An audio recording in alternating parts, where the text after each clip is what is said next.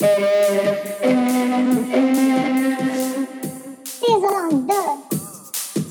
mois des enjeux.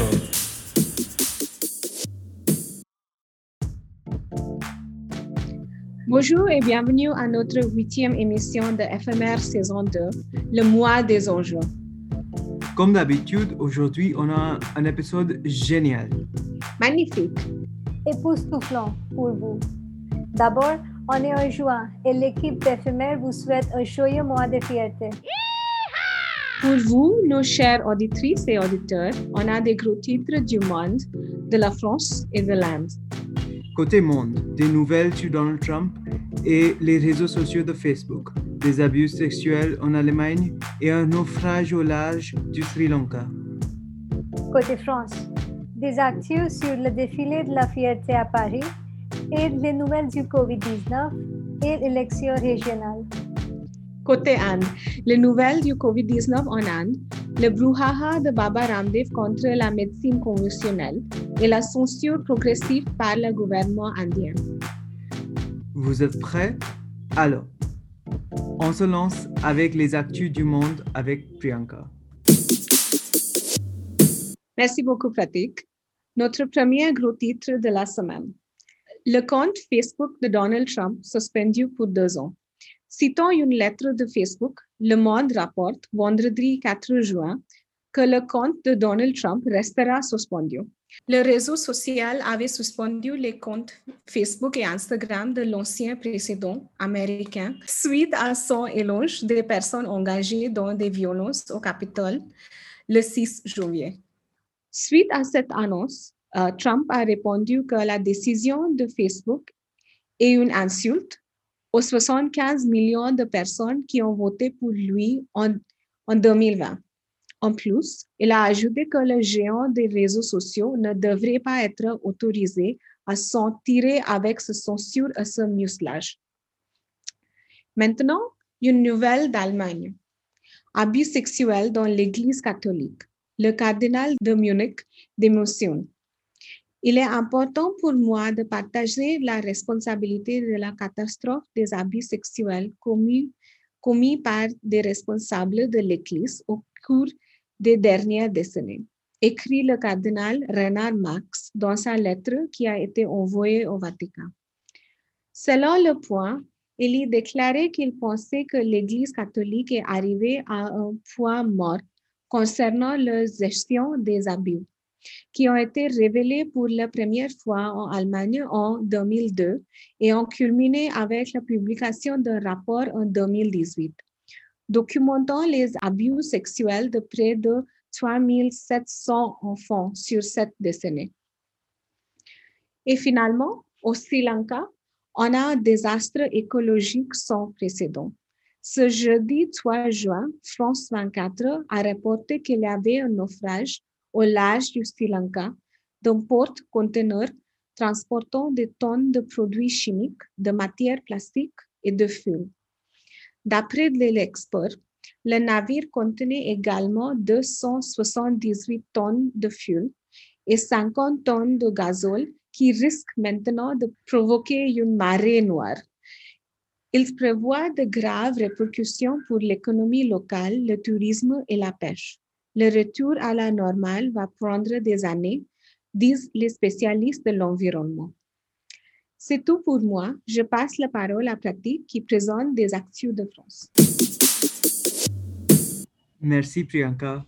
Annulée pour cause de Covid l'année dernière, la marche des fiertés de Paris revient en 2021. Pour la première fois dans son histoire, le 26 juin, le cortège est prévu de partir en banlieue, précisément à Pontin en Saint-Saint-Denis, à la porte nord-est de la capitale. Son parcours doit ensuite traverser le 19e arrondissement pour arriver, comme d'habitude, place de la République. La marche sera moins festive que d'habitude en raison des mesures sanitaires. Il n'y aura pas de gros chars, les véhicules seront plus légers pour pouvoir respecter les mesures sanitaires.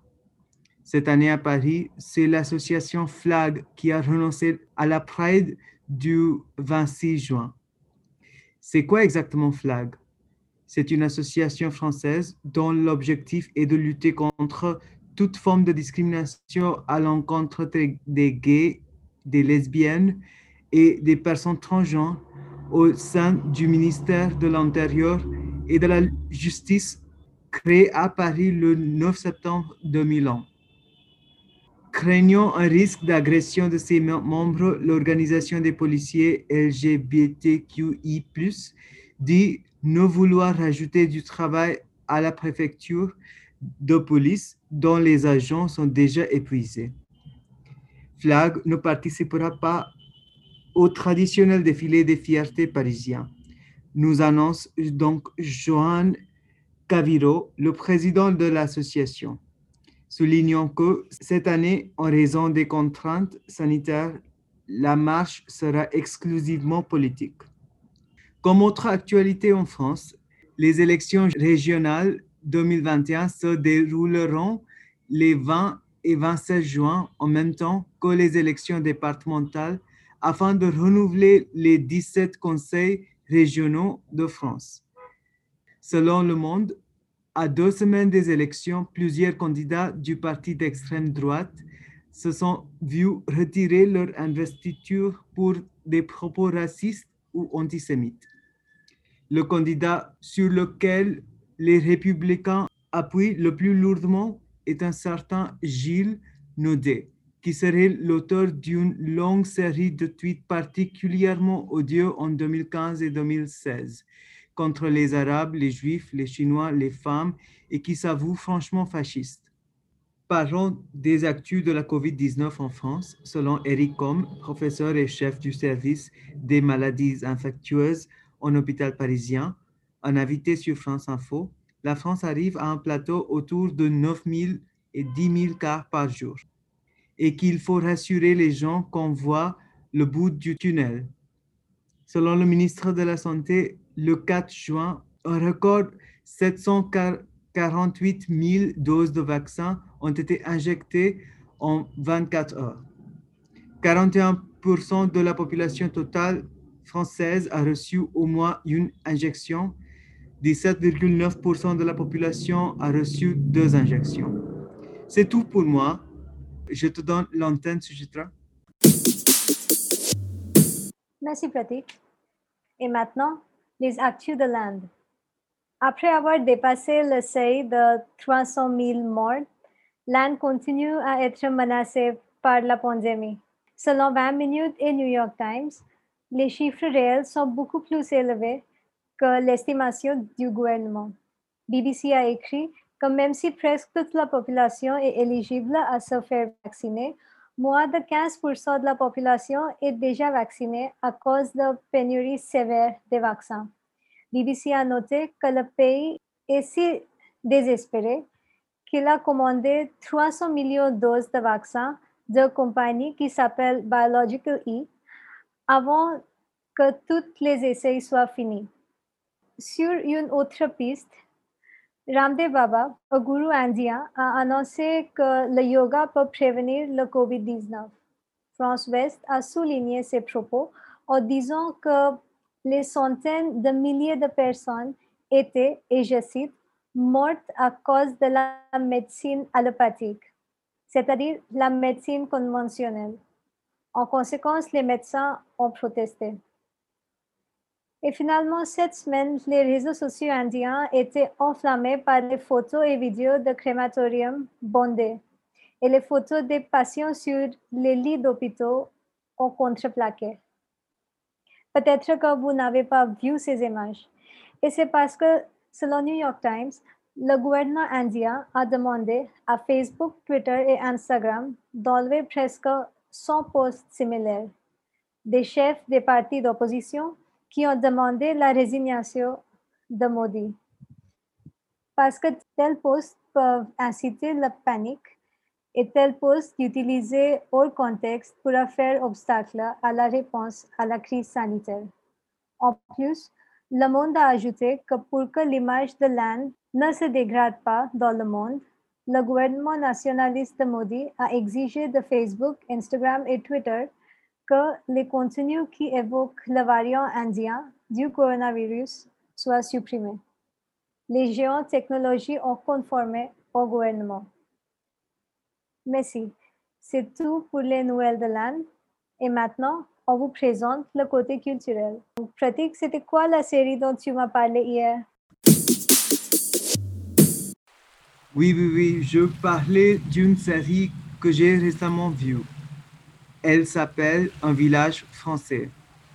Si vous aimez l'histoire, je suis sûr que vous aimeriez bien cette série, bien accueillie par la critique.